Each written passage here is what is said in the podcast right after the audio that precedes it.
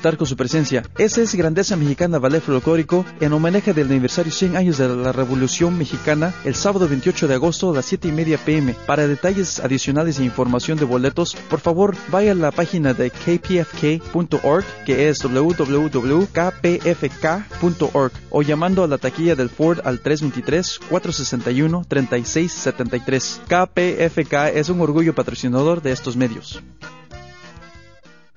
Hola. Soy Dolores Huerta. Les invito a que escuchen Contacto Ancestral cada lunes de 9 a 9 y media pm de la noche. Para estar fuertes y sanos, tenemos que conocer nuestra cultura. Y estamos de regreso con ustedes. Queremos uh, dar las gracias al programa de Perspectiva de las Américas. Este es el espacio de Perspectiva de las Américas y han sido muy gentiles con nosotros para poder tener este espacio y hacer esta entrevista acerca de la importancia de la cultura y, particularmente los idiomas indígenas en las Américas, ¿no? Especialmente celebrando el día de ayer, de el 8 de agosto. Esta noche tenemos con ustedes también el grupo de maestros y también organizadores y algunos de los estudiantes que participaron este verano y concluyó este fin de semana, de hecho, las clases de idioma y de cultura maya que se dan aquí en Los Ángeles por, si no me equivoco, ya cuatro años, ellos me van a corregir. tenemos con nosotros al activista y maestro de matemáticas y maestro de la vida y de los idiomas y de la cultura maya, Juanatano Cano, que es Canjoal. Uh, él da eh, clases de matemáticas en la High School de Miguel Contreras, aquí en Los Ángeles. Él es activista comunitario, pertenece a, numerosas organizaciones mayas uh, en Los Ángeles, en Estados Unidos y en Guatemala. Su trabajo es particularmente eh, enfocado en la juventud y la enseñanza y es uno de los fundadores de Los Ángeles Mayan Language and Cultural Project. También el estudio tenemos al maestro de Canjobal, Salvador Zacarías. Él ha impartido las clases de Canjobal eh, en el programa de Mayan Language and Cultural Project y también es parte de la uh, mesa directiva de dicho programa. Vía telefónica tenemos a José Vázquez, que es quiché y es maestro de idioma y cultura quiché para el, para el mismo programa. También a otro maestro que es parte del grupo Alexi García, que esta noche no pudo estar con nosotros. Este año dio la primera clase de Chuj, del idioma Chuj, en, en, el programa. Y tenemos acá con nosotros a Cindy Toledo, que es canjobal y que inició siendo estudiante de idioma, pero ahora también es asistente en, en, la escuela y vía telefónica tenemos a algunos de los estudiantes, a Milton y Matuj, que participó, como también a Karen y Shirley, um, Karen Shirley Ventura, perdón. Pero antes que nada queremos agradecer a Perspectiva de las Américas quienes nos han dado la oportunidad de hacer este espacio más grande en relación al tema de los pueblos indígenas. Bueno, Juanatano, buenas noches, gracias por estar acá. ¿Nos podrías hablar un poquito acerca de cómo inicia el programa y cuál es el programa del Mayan uh, Language and Cultural Project en Los Ángeles y cuál es la misión de este programa? Bueno, en primer lugar, gracias por la invitación y por tenerme acá y gracias muy amable por me siento muy contento y muy alegre de estar aquí con ustedes. Uh, este programa lo iniciamos en el año 2006 con un grupo de jóvenes que querían saber algo de su cultura, de su idioma y estaban muy ansiosos ya que uh, nadie hablaba de esto en las escuelas. Entonces, uh, estoy hablando con un grupo de jóvenes que están en la secundaria, estaban en la secundaria, estaban algunos en la universidad y entonces, por ahí en ese tiempo empezamos. Entonces, nomás en ese, en ese año nos enfocamos en sí cómo pudiéramos educar a ellos acerca de, los idiomas, de su cultura y también cómo promover la educación entre ellos. Entonces, eso nomás fue en ese año. Ya en el año 2007 ya iniciamos directamente con las clases de Canjobal. Solamente Canjobal porque la mayoría de ellos en ese tiempo eran Canjobales y ellos uh, en su casa escuchaban los idiomas que hablaban sus papás y sus abuelos, pero ellos querían aprender eso, ¿verdad? Pero no, yo no sé, yo creo que ellos no se sentían uh, confortables que los papás y los abuelos les enseñaran. Querían otra persona fuera que les uh, enseñara. Fue así como empezamos quizá en el año 2007 en la escuela Gratz Elementary School. Y ya en el año 2008 uh, ya iniciamos no solamente con abuelos sino también con Quiché. Entonces ya vieron una participación. Y también en ese mismo año también empezamos ya con el calendario maya. Uh, en ese entonces fueron ya tres programas, Canjobal, Quiché y Calendario Maya. Ya en el año 2009 lo mismo, continuamos con uh, grandes estudiantes que venían no solamente a estudiantes de, de, de, de, mayas, de descendientes mayas, sino también estudiantes de que no son mayas, ¿va? también, también gente blanca que también quería estudiar un uh, idioma de la cultura maya porque estaban muy, querían saber más que la cultura maya, que, cuáles son los idiomas mayas, tan siquiera escuchar el sonido de la palabra, ellos querían escuchar cómo se pronuncia y qué es eso, ¿va? Ya en el año, uh, este año, gracias a Dios, pues ya tuvimos ya tres idiomas. Estamos, estuvimos dando ya Anjobal, Quiché, Chug y calendario maya y también uh, los glifos mayas. Y gracias también, creo que al rato van a escuchar allí a, Karen y a Shirley que van a hablar de su experiencia. ¿Qué es lo que hicieron ellos con algunos niños, con lo que es presentar los glifos mayas a los estudiantes? Muchas gracias a Juanatano Salvador. ¿Nos podrías hablar un poquito de cómo empiezas tú a dar las clases de Canjobal y cuáles han sido algunas de tus experiencias? Bueno, empecé a leer un poquito acerca de, del idioma y uno de los primeros libros que leí fue de Gaspar González, Balmaya. Y entonces me interesó bastante el idioma y al mismo tiempo quería compartirlo con algunas personas, especialmente los que han nacido aquí.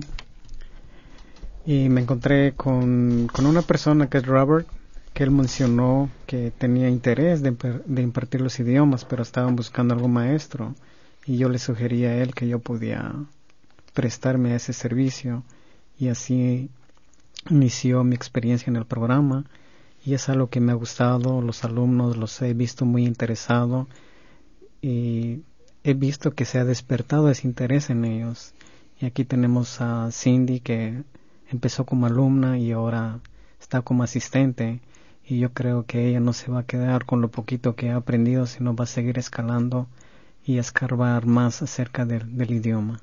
¿Cuáles han sido algunos de tus retos personales a impartir las clases de idioma? Bueno, al principio del reto yo creo que yo no esperaba dar la clase de Jahobal en inglés. No me sentía confortable dándole en inglés. Y yo creo que ese fue el reto más grande. Pero el primer año lo hice y el segundo lo hice, entonces pude vencer ese reto. ¿Ya habías dado clases antes de idioma? Es la, primer, es la primera vez que doy clase de idiomas. ¿Y te motivó el entusiasmo de los estudiantes? y Sí. Entonces le dediqué mucho tiempo, empecé a crear mis, ah, mis propias lecciones. Y yo creo que más adelante vamos a tener un pequeño libro especialmente para las personas que que les interesa aprender el idioma cajumbal en inglés. Gracias, Salvador. Yo sé que tenemos en la línea a José, que José Vázquez, que es el maestro de Quiché. Ah, él no pudo estar con nosotros hoy en el estudio porque aparte de ser maestro de idioma de Quiché, también está aprendiendo el idioma inglés y entonces estaba en clases. José, ¿nos podrías hablar un poquito de cómo inicia tu trabajo dentro del programa ah, de idioma y de cultura maya en Los Ángeles? Sí, este, buenas noches. Uh, tenía Rochilki un Dinamite para Los Ángeles. Pues esta noche me siento muy, muy uh, alegre y muy feliz por haber hecho, cumplido este este año de, de nuestro, nuestro programa. Uh, empecé yo, eh, siempre he encontrado a Salvador y llegué una vez en la casa de Salvador y estaban hablando de ellos de idioma junto con Panatano allí conocí a Juan Natano, me hablaron, me interesó el proyecto. Yo necesito aprender de eso, le digo, yo no sé nada de mi cultura. Mi cultura, o sea, no, no, no sé, o sea, tampoco soy ladino, pero, o sea, no tengo identidad. Esto necesito saber. Y ellos me invitaron en el programa.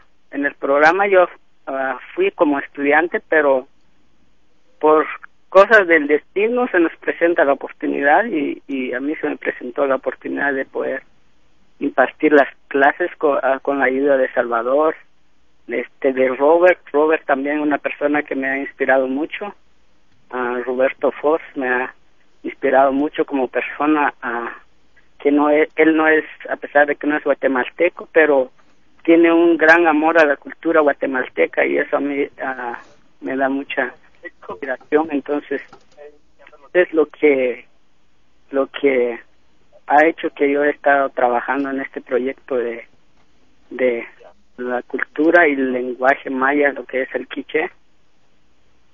¿Y cuál ha sido tu inspiración y cuáles han sido algunos de tus retos?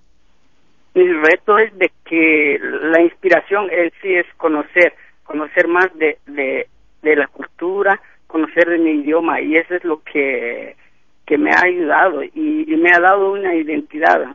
Como decías, acabo de salir de la escuela, ahora estoy terminando de, de pasar mi GED para poder graduarme de la high school y, y eso me ha ayudado mucho porque antes cuando daban los exámenes y me pedían si si yo hablaba otro idioma yo decía no y al fin me di cuenta de que ya que eso no no era cierto que también mi mi idioma materna era el quiché y después el español y ahora el inglés. Y entonces eso ha sido uno de mis retos que que el desafío que he tenido en la vida. Y entonces me y va a ser un, una nueva experiencia de seguir aprendiendo más de la cultura de poder compartir con los que tienen ese deseo los hijos de los guatemaltecos que, que a veces no les enseñan a hablar el idioma desde desde el principio y después los niños no no no saben si cuál es su identidad entonces es, es un poco difícil en esta ciudad que, que es multicultural. Entonces, uh, ese sería uno de mis uh, desafíos en el futuro de seguir aprendiendo más y poder dar lo mejor que, que yo sé que puedo darlo con la ayuda de, de grandes personas como Juan Natano, Roberto Foss y este Salvador son los que que trabajan mucho en esto y, y ellos inspiran y te ayudan a, a, te dan un buen un buen ejemplo para poder ser una, una persona que, que dé lo mejor de sí en, en la sociedad y es, de eso se trata, de eso se trata lo que yo, que yo hago. Bueno, José, a mí me consta que eres un muy buen maestro, ¿ah? Así que sí. muchas gracias por, por tus por, compartir tu experiencia con nosotros. Queremos hablar un poquito con Cinti, que está con nosotros aquí también en el estudio, y con Milton y Matuj y Karen y Shirley Ventura, que están uh, vía telefónica, que fueron estudiantes. Uh, Cinti, un poquito la excepción, porque este año ya no regresó como estudiante, sino que como comentábamos anteriormente, como ayudante ya de, del idioma canjobal. Uh, Cinti, ¿nos puedes hablar un poquito acerca de qué te inspira a estudiar el, o qué te inspiró a estudiar el idioma de tus padres y de tus abuelos?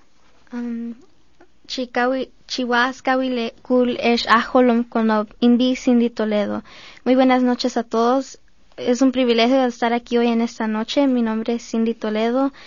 Este, a mí me inspiró de estar en las clases de Canjobal porque escuchaba a mis mis padres y a mis primos y a los familiares hablar el canjobal. Y cuando me hablaban a mí yo andaba como what she say like no entendía lo que decían y me sentía mal y no sé um, me sentía muy mal de no entender lo que ellos decían decían.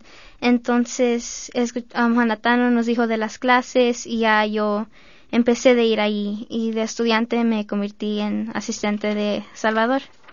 Cinti, ¿cuántos años tienes? Yo tengo 14 años. 14 años. ¿Y cuántos años llevas ya de, de, um, de aprender canjobal?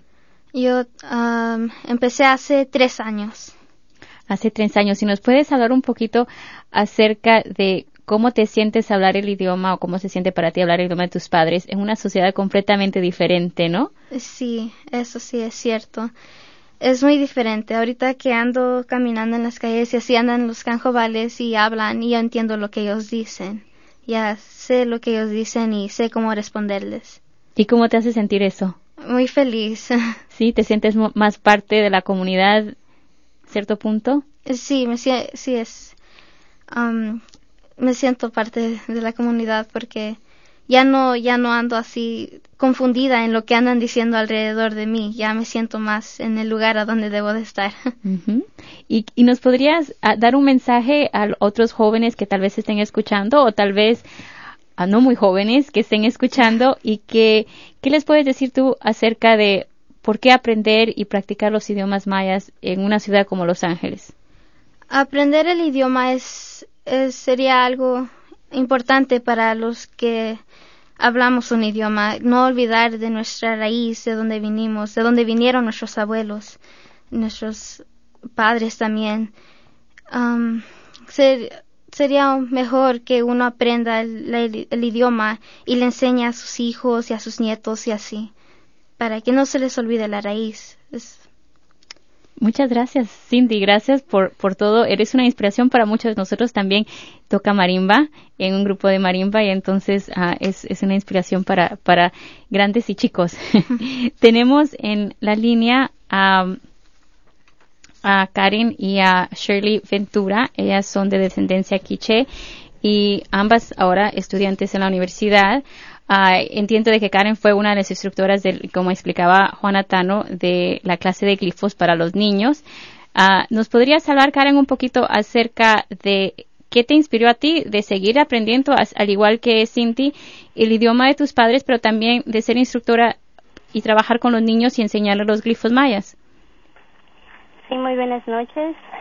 Este, para mí es un, una alegría, un, un honor, este, ser una maestra para los jóvenes, para los niñitos, mostrarle lo que es lo de lo nuestro como mayas, no olvidar nuestros orígenes, porque nosotros como mayas somos protectores de la madre naturaleza. Tenemos que seguir los legados que nos han dejado nuestros ancestros, que son nuestras culturas, nuestras tradiciones, nuestros idiomas más que todo, más importante, porque se pierde el, el idioma, se pierden se pierde más que todo nuestro origen, el yo maya y un legado de, de nuestros ancestros. Lo más importante es dar la continuidad de nuestra cultura al continente americano, especialmente a todos los jóvenes. Karen, ¿y cuántos años tienes tú? Yo tengo 20 años. 20 años. ¿Y nos puedes hablar, al igual que le preguntamos a Cindy, las mismas preguntas irían para, para Shirley, tu hermana, ¿Cómo se sienten ustedes hablar el idioma eh, eh, de sus padres, de sus abuelos, impartir la, la, la, cultura maya en una sociedad completamente diferente a la de sus abuelos?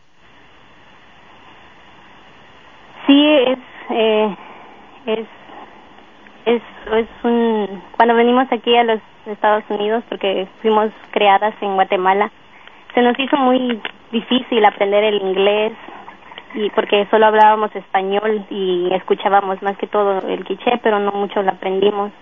Fuimos criadas con el español, entonces hasta ahora empezamos a aprender nuestro quiché, pero sí lo, lo entendemos, pero no lo hablamos.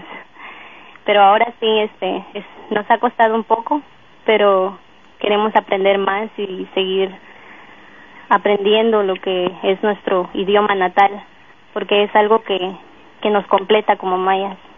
¿A los cuántos años vinieron a, a Los Ángeles? Nosotros, buenas noches, soy Shirley. Buenas noches, Shirley.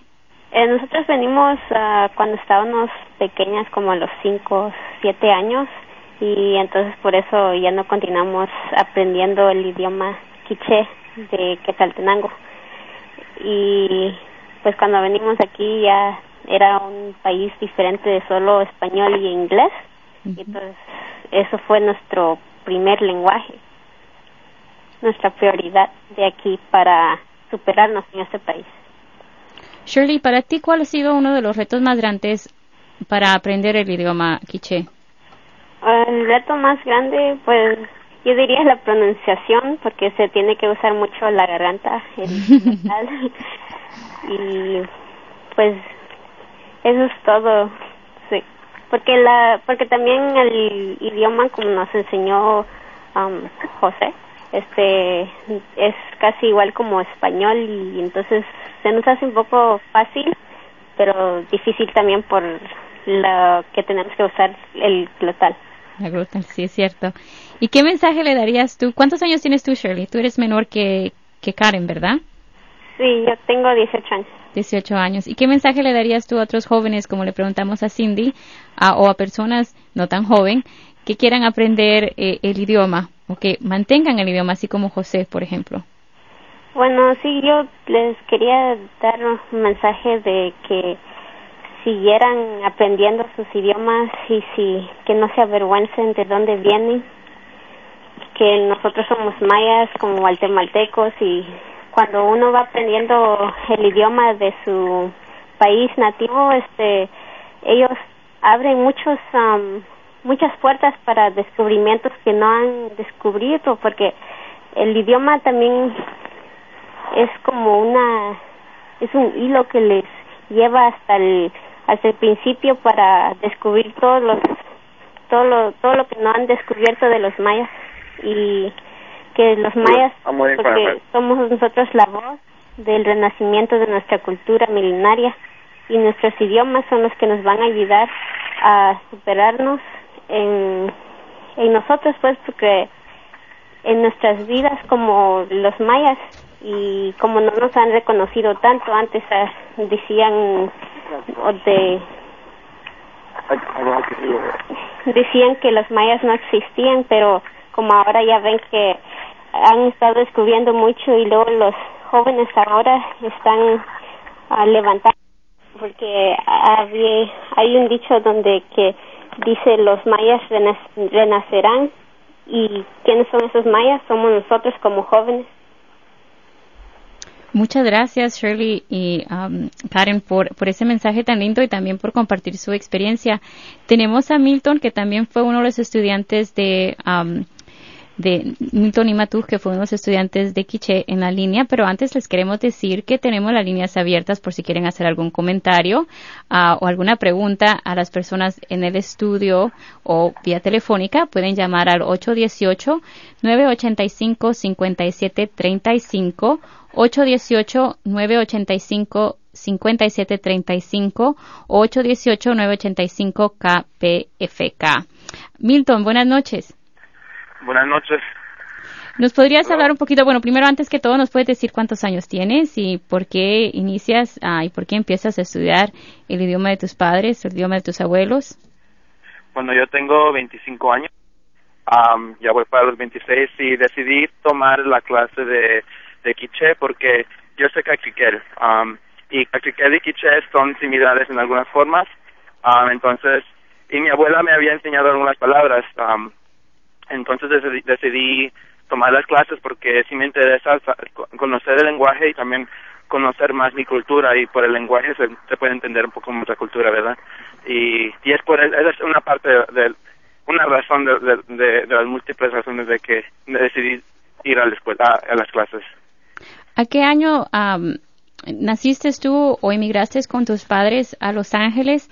¿Y cuántos años tenías? Y podrías hablar un poquito acerca de cuáles han sido algunos de tus retos manteniendo la cultura y el idioma maya en una ciudad como Los Ángeles. Bueno, yo yo vine en el 91, que ya, ya tenía como de 6 a 7 años. luego, cuando, yo cuando vine a los Estados Unidos, Ah, ni siquiera mi nombre, mi primer nombre sabía, o sea que yo sabía mi, mi segundo nombre, pero el primero, Milton, uh, nunca si no me hablaban en ese nombre, o sea que cuando llegué a Los Ángeles, en la escuela me llamaban Milton y ni siquiera sabía que era yo, yo era Milton.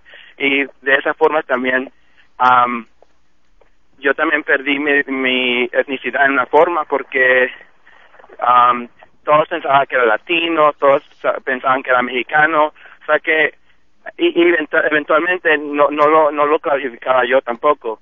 Um, y, era, y, una razón era porque era inmigrante. Y mis padres me habían enseñado de que, al menos en ese, en ese momento, ser inmigrante no era, no era algo bueno o no era algo que, que iba a ser algo que me iban a, a que me iban a, a, echar de la escuela o me iban a echar del país. Entonces, yo nunca clasifiqué nada de que era guatemalteco, de que era cachique, nada de eso. Entonces, um, ya cuando en, comencé la, la, high school, ahí es donde le comencé a preguntar a, mi mamá y a mi abuela sobre nuestras raíces, nuestra, nuestra familia.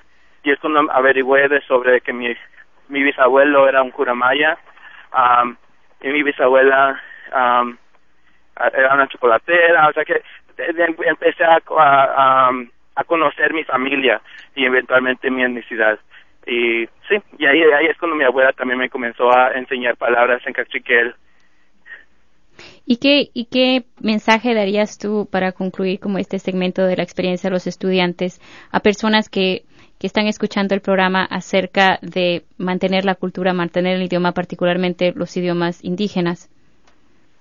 Bueno, definitivamente es sentirse orgulloso de tener una, una gran leyenda. Um, para mí es un orgullo y, también una honra poder considerarme maya y y sé que hay, hay mucha historia en, esa identidad, hay mucha cultura y y si uno averigua se puede enterar y aunque a uno yo sé que muchos muchos de mis amigos que son de Guatemala o son de raíces um, indígenas a veces dicen que no pueden, no, no, no saben cómo averiguar esa información porque no tienen a sus padres, no tienen a, sus, a su familia. Creo que a veces ahí es donde la familia de los vecinos es donde viene, la familia de la comunidad eh, es donde puede uno recibir la información y también um, básicamente educarse, ¿verdad?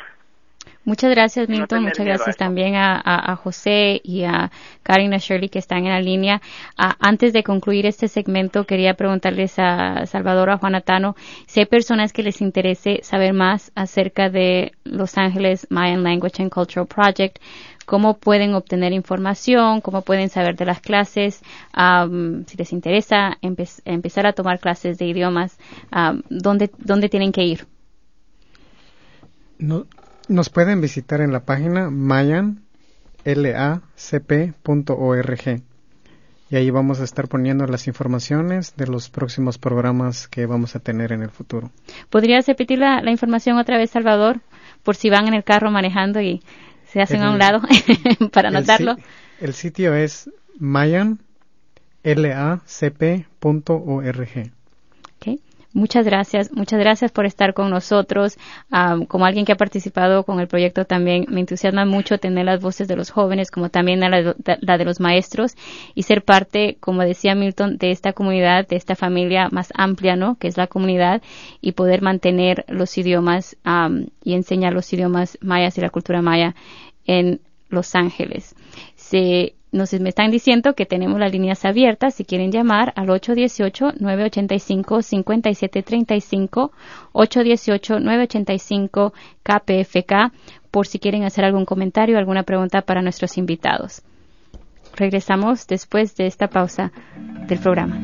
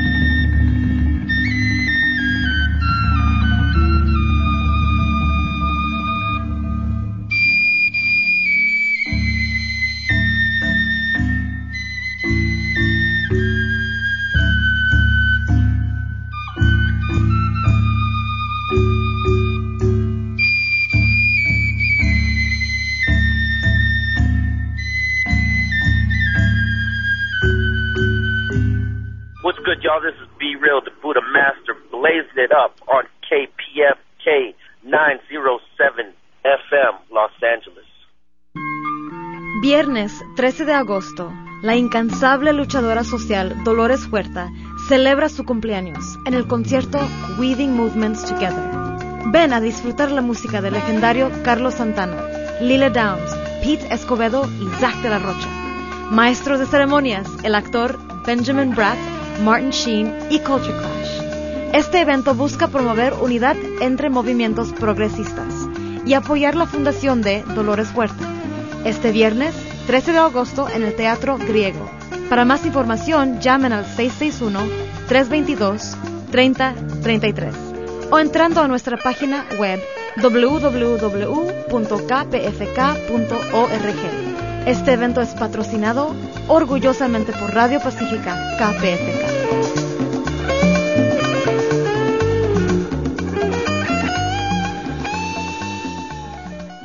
Hola.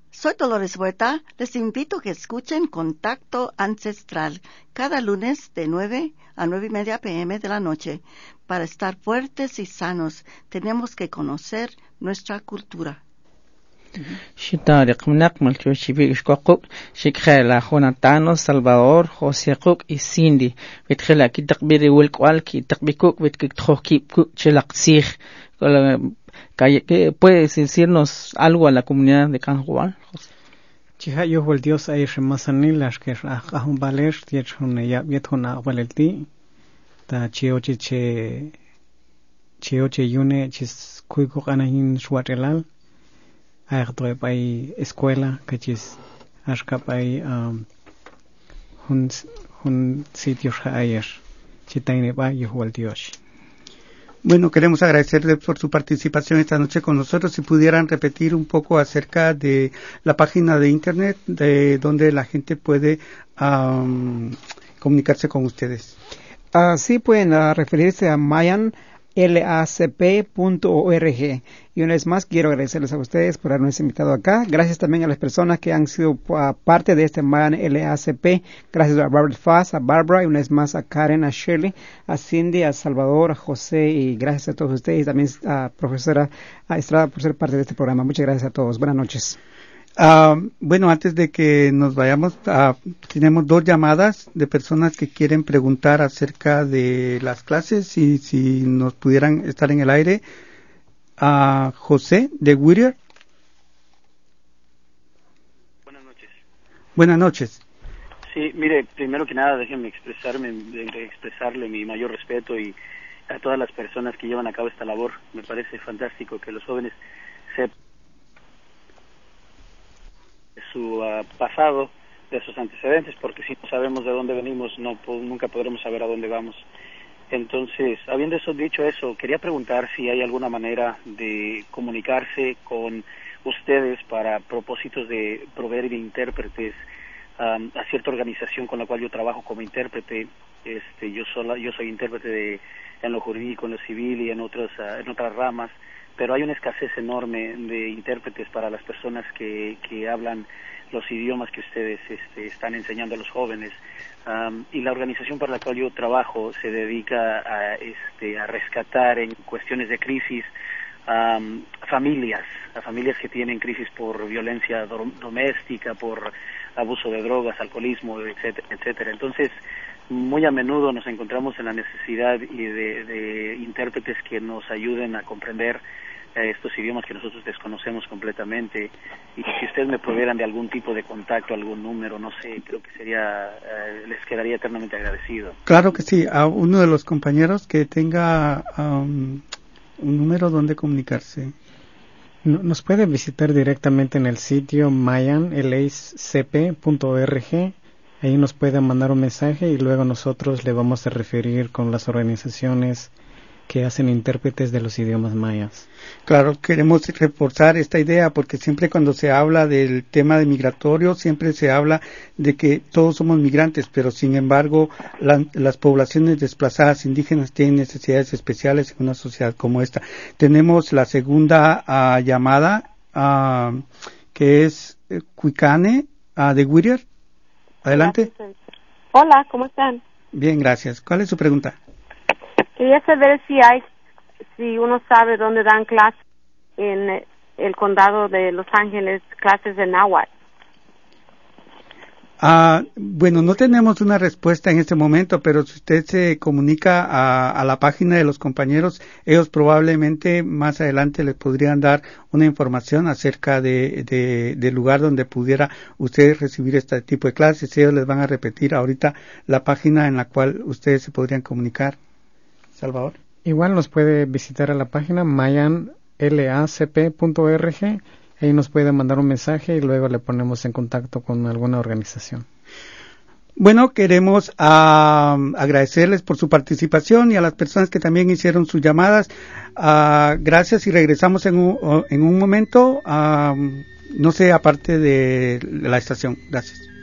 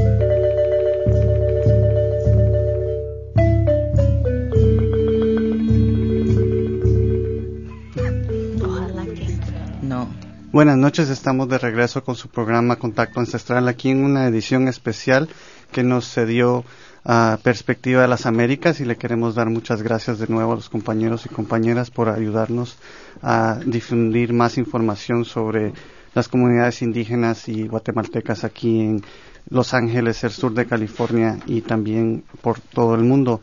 Uh, les tenemos un segmento muy, muy interesante. Uh, tenemos aquí en el estudio a miembros de una compañía de teatro que está presentando unas obras de teatro en el cine, en el Teatro Frida Kahlo. Quisiéramos que estuvieran en el cine. Va a ser el próximo paso, ¿verdad? También. Allá vamos. Ajá. Pero voy a dejar que se presenten. Uh, tenemos aquí a Emanuel, eh, a Mariana Marroquín, Emanuel Loarca. Sí, buenas noches a Mariana Marroquín. Hola, muy buenas noches. A Mariela Saba. Hola a todos, buenas noches. Y Manuel también. ¿Qué tal? Mucho gusto. que tenemos a Emanuel y a Manuel, que vamos a, diferenciar entre los dos. Pero, ¿por qué no nos contás un poquito sobre el, el, la compañía de teatro? Eh, mira, la compañía de teatro surge hace cinco años con la necesidad de pues de ser esa ventana para el arte guatemalteco, para las historias guatemaltecas en este país de tantas eh, diversidades y de tantas diferentes culturas. Nosotros como guatemaltecos pues creemos que también tenemos mucho que ofrecer y aportar para, para enriquecer el teatro de los Estados Unidos, ¿no? Ah, y viene de esa necesidad. Llevamos tres producciones. Eh, la obra que venimos a hablar hoy ya lleva dos temporadas en Guatemala y tres acá. Y pues también venimos con la otra eh, al fin de agosto, que sería eh, su segunda temporada acá en Los Ángeles. Y bueno, ¿por qué no hablamos un poquito de la obra que ahorita se está presentando en el Teatro Frida Kahlo? sí, la obra se llama Yo la Pura. Y se trata de una muchacha eh, muy inocente, ¿no? Eh, guatemalteca. Eh, que llega a los Estados Unidos como todos a buscar nuestro sueño americano. Entonces la obra es como una analogía de lo que es este sueño americano, de cómo nosotros pues em, prostituimos nuestros valores, nuestra moral, nuestros sueños para alcanzar este ideal que es el sueño americano, ¿no? entonces tratamos de abordar pues temas fuertes de importancia a nuestra comunidad con comedia, y drama eh, para pues entretener el público al, mismo tiempo que los estamos educando, que es, no es lo que nosotros queremos hacer. Yay, se puede decir. Pues el, el nombre de la obra se llama Yo la Pura en estos contextos. en, en Guatemala también la han llamado Yo la Pura. En algunos lugares se ha oído con otro nombre pero lo que pasa es que no estamos seguros si los sensores nos van a, marcar o no. Pero, ¿por qué no hablas un poquito sobre el nombre y, lo que el nombre quiere decir? Y también, porque yo veo que hay gente que como que no la quiere ir a ver porque tiene un nombre fuerte, ¿verdad? Sí, mira, la obra en Guatemala se, tuvo que llamar Yo la Pura porque la prensa, como dices, los medios no nos dejaron. Eh, fue como que un consejo un poquito eh, impuesto eh, para que hablaran de la obra. En sí la obra, el título original es Yo la puta y se trata pues de esta mujer que viene acá a los Estados Unidos y tiene la desafortuna, el disfortunio, de, el infortunio, perdón, gracias, de pues caer en esta eh, profesión u oficio para poder eh, mantener a su familia, ¿no? En Guatemala. Y entonces de eso es lo que trata la obra, de conocer a la persona por quien es, no por el oficio. Entonces nosotros pues decidimos seguir con el título original de la obra, eh, aunque causa un poquito ese shock y ese desprecio, ¿no? Que es lo que todas estas mujeres eh, todos los días eh, enfrentan. Y no estamos hablando de que vamos a celebrarlo ni vamos a, decirle a la gente que lo haga, sino es más que todo para crear esta conciencia y tolerancia, ¿no? sobre estas mujeres que también tienen un aporte muy, muy importante a la sociedad, a sus familias, a, a sus hijos, ¿no? Bueno, ¿y por qué no das un poquito de la información sobre la obra que todavía tiene un fin de semana más y de ahí pasamos a una sorpresa especial que tenemos para los radioescuchas de perspectiva y contacto? Eh, claro que sí, vamos a estar el, viernes y el sábado a las 8 de la noche y el domingo a las 6, que sería el último show en el Teatro Frida Kahlo, como lo has dicho, que está en el 2332 de la calle 4 eh, en Los Ángeles. El código postal es 90057. 90057 y el teléfono es 213-382-8133. 213 382-8133. Eh, no, ese, eh, para que para que puedan hacer más información pueden llamar a ese número y, y los boletos están a 15 dólares general. Eh, la obra es un, un acto, es como una hora y diez minutos, así que tienen bastante tiempo para poder ir a, a otras cosas y disfrutar su fin de semana. A comer chuchitos y de ahí a bailar en el Guatelinda después, ¿verdad? o algo así. molestando nada más. Van a bailar con los personajes, la verdad. Porque Sí, sí, bailamos, hay mucha música, hay mucho humor.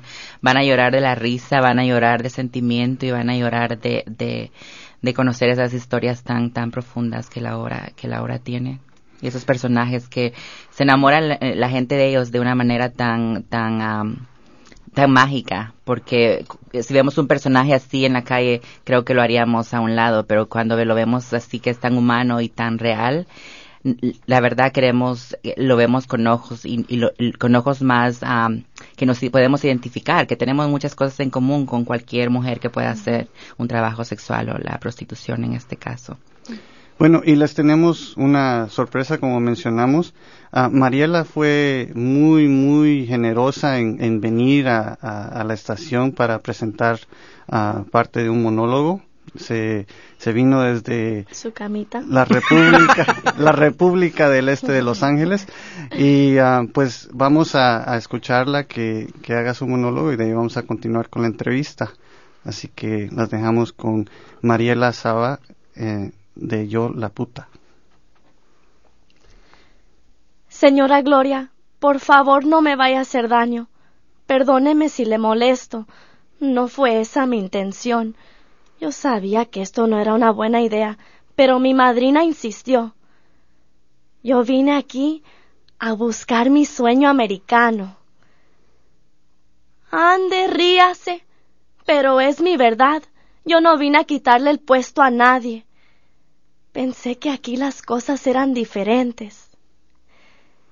En Guatemala soñamos con venir a este país y conquistar el mundo. En tantas noches como esta, llenas de estrellas, lo soñé tantas veces. Y ahora estoy aquí. Yo vine a estudiar, para superarme, para poder ayudar a los míos, para ser alguien en la vida. Pero la pesadilla no empieza hasta que pisas esta tierra condenada. Wow. Muchas gracias, muchas gracias. Y entonces, este, esa es solo una probadita de lo que van a, a tener allá. Obviamente es, es un tema muy, muy fuerte, pero también am, se trata con, con la comedia y queríamos hablar un poco sobre ah, las otras actrices que han participado en la, en la obra. Ah, Mariana también tiene un papel muy importante. ¿Nos podrías contar un poco sobre tu papel y también el rol que tienen las otras actrices, por favor? Claro que sí, mi personaje es, se llama Gloria y es la tercera temporada que, hago este personaje y es un personaje muy, muy alegre, muy, muy, am, es, ella está viviendo la realidad que le tocó vivir de la mejor manera. Ella le sonríe a la vida a pesar de que tiene un trabajo muy difícil y una responsabilidad muy grande sobre sus hombros. Y el personaje es alegre y disfruta y celebra y baila, pero hay sueños que ella quiere realizar y que en este caso, ah, si vienen a ver la obra, se van a enterar si algún día lo realiza o no. Am, en el, eh, soy la única guatemalteca en el elenco, que es bien interesante porque es, es, ah, ah, hay, hay otras actrices muy talentosas, pero que están haciendo lo mejor para representar a, a unas guatemaltecas. Ya escuchamos a Mariela, que, que es de aquí, nacida aquí, pero ah, está haciendo su, su, su, su debut como guatemalteca. Órale vos. ¿verdad vos? Y está Evelyn Kinsey también, que es puertorriqueña, eh, una actriz puertorriqueña. Tenemos a, a una niña pequeñita que es su debut en una obra que tiene, ¿cuántos años tiene Michelle? Tiene Ocho. Nacida aquí también y Michelle está, Mexicana. está mexicana y también está Rita. ah, eh, que también es un personaje muy importante de una mamá la cual se asusta de, de ver a estos personajes tan, tan pintorescos y tan alegres y tan sexys y tan abiertos al público. Y que también que es otra realidad, ¿no? De, de otro lado de la moneda, de este barrio, de esta calle, ¿no? Otra emigrante eh, que tiene otras eh, opciones, que ha tenido otras cosas que hacer, que como ella sigue sobreviviendo, ¿no? De diferentes maneras. Y obviamente el, la obra trata con el tema de género, ¿verdad? Porque son actrices, son mujeres que están ah, tratando de realizar el sueño americano, como le decimos entre comillas, y también trata con el hecho de que muchas veces a las mujeres se les fuerza a hacer ciertos roles, ya sea dentro de sus comunidades o por ser inmigrantes o porque tienen que ayudar con la familia. Entonces yo creo que eso es algo que, que resalta en la obra. y quería ver uh, si podías hablar un poquito de, de qué te inspiró para escribir una obra que, que trata con esos temas. Eh, fíjate que mi mamá asiste mucho a la iglesia cristiana. Y entonces a mí siempre me pareció tan interesante como tantas mujeres que en, el país, eh, en Guatemala, eh, estaban haciendo otras profesiones, ¿no? Y aquí vienen y, y hacen eh, niñeras o limpian casas y, y tienen una vida totalmente diferente. Yo decía, ¿por qué lo arriesgan todo por venir, ¿no? Y, y oyendo muchas conversaciones escuché como muchas de ellas pues desafortunadamente en la frontera tenían que quedarse unos meses más para pagarle eh, al coyote para que las dejaran ir. Y entonces cómo trabajaban las obligaban a prostituirse. Y entonces me daba mucho mucho sentimiento no y creo que el teatro te ayuda pues a, que la gente vea el problema y hable de él. Entonces, inspirado en estas historias, creo de que, que, nació este personaje que a mí me parece muy, muy digno y muy importante. Y algo que también mencionabas era como en esta sociedad que vivimos, eh, la mujer mientras más, más, más años tiene, menos vale. ¿no? Y, y, yo creo que como hijo de madre soltera vi cómo eso le pasaba a mi mamá y me, me afectó de esa manera, ¿no? Como yo decía, pero mi mamá es muy inteligente, mi mamá es, es esto, lo otro, pero la sociedad no la ve así.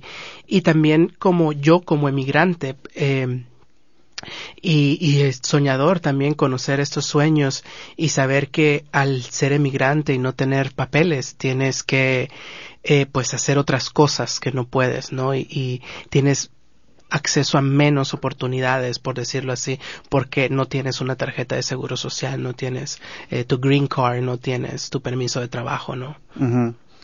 Y ahora, ¿por qué no pasamos a, hablar con Manuel también, que tiene uh, un, un, trabajo dentro de esta obra, pero también uh, vamos a tenerlo aquí porque va a hacer una presentación en la próxima producción del teatro.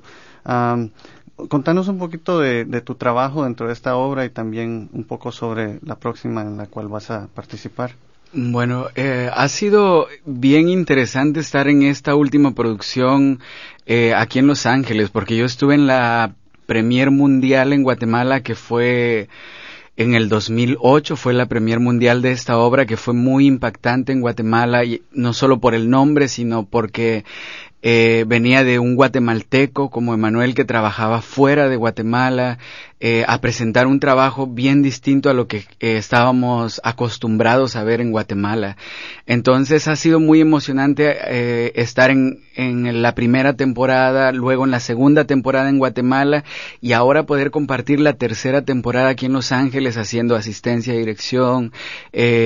pues aquí uno un poquito de todo, ¿no? Ayudando en el arte, ayudando aquí, por allá. Entonces ha sido bien emocionante ver el proceso de las actrices, ver el proceso de el público, al público le ha encantado el trabajo, eh, le ha gustado mucho, yo les comentaba eh, en otra eh, vez que tuvimos una entrevista también, eh, en Guatemala tuvimos la oportunidad de compartirlo con estudiantes. Mm. Entonces, ver cómo el trabajo impactaba no solo para lo, para la gente adulta, sino ver lo que impacta para los, uh, los adolescentes y los jóvenes es realmente bien importante. Entonces yo creo que a mí como guatemalteco me hace sentir muy orgulloso de estar trabajando con actrices de, de esta categoría, con un director como Emanuel, y saber que el trabajo como guatemaltecos eh, está dejando una huella dentro del teatro, entonces es bien, bien importante. Para mí ha sido bien satisfactorio poder compartir con, con mi grupo esta temporada, y pues ya viene la otra temporada también, que he sentado en un árbol caído, que Tuvimos la dicha también de compartir con ustedes eh, la temporada pasada acerca de lo que se trataba este trabajo y pues más adelantito ojalá podamos compartirles un poquito más acerca de, de este testimonio de una masacre en Guatemala que si ustedes se recuerdan el año pasado estuvimos comentando un poquito de esto eh, que se desarrolla eh, un caso como independiente, pero tiene que ver dentro de los 30 años de conflicto armado en Guatemala. Entonces, eh, ya les vamos a contar cómo, cómo está el trabajo de Sentado en un Árbol Caído, que es la siguiente producción de Teatro a Cabal. Y va a ser también en el Teatro Frida Kahlo, ¿verdad? En el Teatro Frida Kahlo eh, a partir del 20 de agosto. Vamos a estar 20, 21 y 22 y 27, 28 y 29 de agosto, o sea, las dos últimas semanas de agosto en el Teatro Frida Kahlo también. O sea que cada fin de semana de agosto ustedes tienen una participación en, en el Teatro Frida Kahlo, así que los uh, que nos escuchan no tienen ninguna excusa por la cual no pueden ver a estos grandes actores y actrices en acción. Y si pueden, miren las dos. Esta, este fin de semana es la, la, la última, uh, son las últimas funciones de Yo la puta y de ahí comienza de ahí, comienza ah, sentado en un árbol caído. Y ah, pues queremos ah, dar un poquito de comentarios sobre su trabajo como actores y actrices y cómo se relaciona eso con el activismo, con las cuestiones del cambio social, por, luchando por, por una justicia, ¿verdad? Ah, porque hemos oído que ustedes han participado en, en, diferentes actividades y cómo el, teatro sirve para eso, ¿verdad? Bueno, yo puedo ayudar a contestar un poquito. El teatro es algo que ha sido parte de mi vida por muchos años. O yo creo que es parte de toda la, todas nuestras vidas. Siempre es una actuación lo que estamos haciendo. Y yo siento que el teatro es una herramienta que se puede utilizar uh, de manera política, de manera personal para hacer, para, para hacer movimiento. El arte siempre debe de ser parte de cualquier movimiento porque el arte puede representar las realidades que estamos viviendo y puede dar la oportunidad que una audiencia, la gente que venga a participar en el teatro, uh, tenga la oportunidad de ser reflexionado, ser, ver su reflexión y comenzar un diálogo, continuar un diálogo, diálogo que es necesario. En este caso, esta esta obra está tocando varios temas. Eh, siempre debe de ser complicado y la audiencia no se debe de sentir cómoda, debe de sentirse incómoda para tener algo, algo para pensar, algo que nos mueva fuera de nuestros asientos y estemos pensando en este caso en estas mujeres inmigrantes, estas jovencitas que uh, están representando a, una gran población de inmigrantes en todo el mundo que uh, llevamos a hacer hechos en nuestras vidas que no que, que no son um, decisiones propias a veces son a casualidad de varias injusticias que vivimos eh, de pobreza de guerra cosas que nos forzan a movernos de nuestros países de nuestras casas etcétera.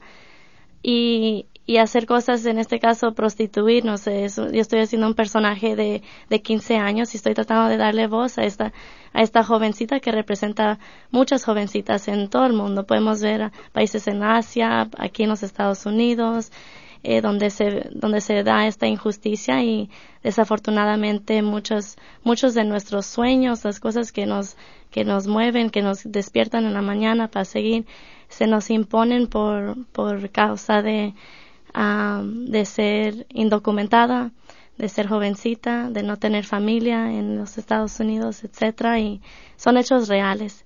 El teatro es una, eh, un vehículo que podemos utilizar para contar estas historias, darle luz, darle sonido, darle audiencia para tener el diálogo que es necesario para nuestro movimiento. Bueno, muchísimas gracias a todos por, y todas por estar aquí con nosotros. Les agradecemos mucho el hecho de que vinieron en persona, porque a veces los teléfonos no funcionan muy bien. Y les deseamos mucho éxito en esta última semana de la producción de Yo la Puta y también en las futuras producciones y en, sus carreras.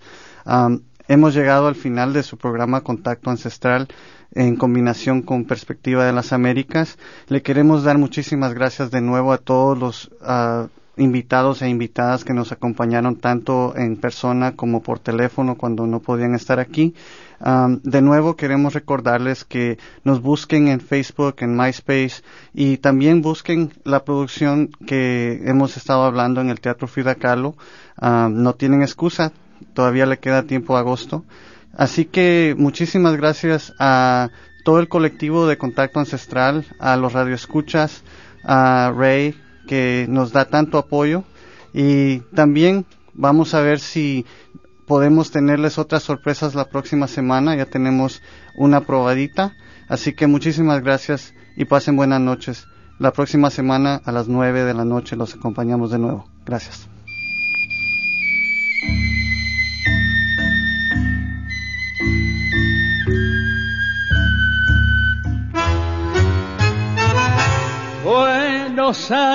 Cuando Fiesta Argentina 2010, Canción de Buenos Aires, un vuelo a través del tiempo en las salas del tango. El sábado 21 de agosto a las 8 pm en el John Anson Ford Amphitheater, 2580 Cahuenga Boulevard East en Hollywood. En Fiesta Argentina 2010 podrás sentir la pasión en las voces de Osvaldo Robal, la leyenda del tango, Esther Segovia Lagotán, Carlos Bocio y la nueva sensación Claudio Ortega, con el baile al rojo vivo de Otero Dance Company. Para entradas e información, llame al 323-461-3673 o visite www.forttheaters.org. Fiesta Argentina el sábado 21 de agosto a las 8 pm en el Jonathan Ford Amphitheater. El corazón.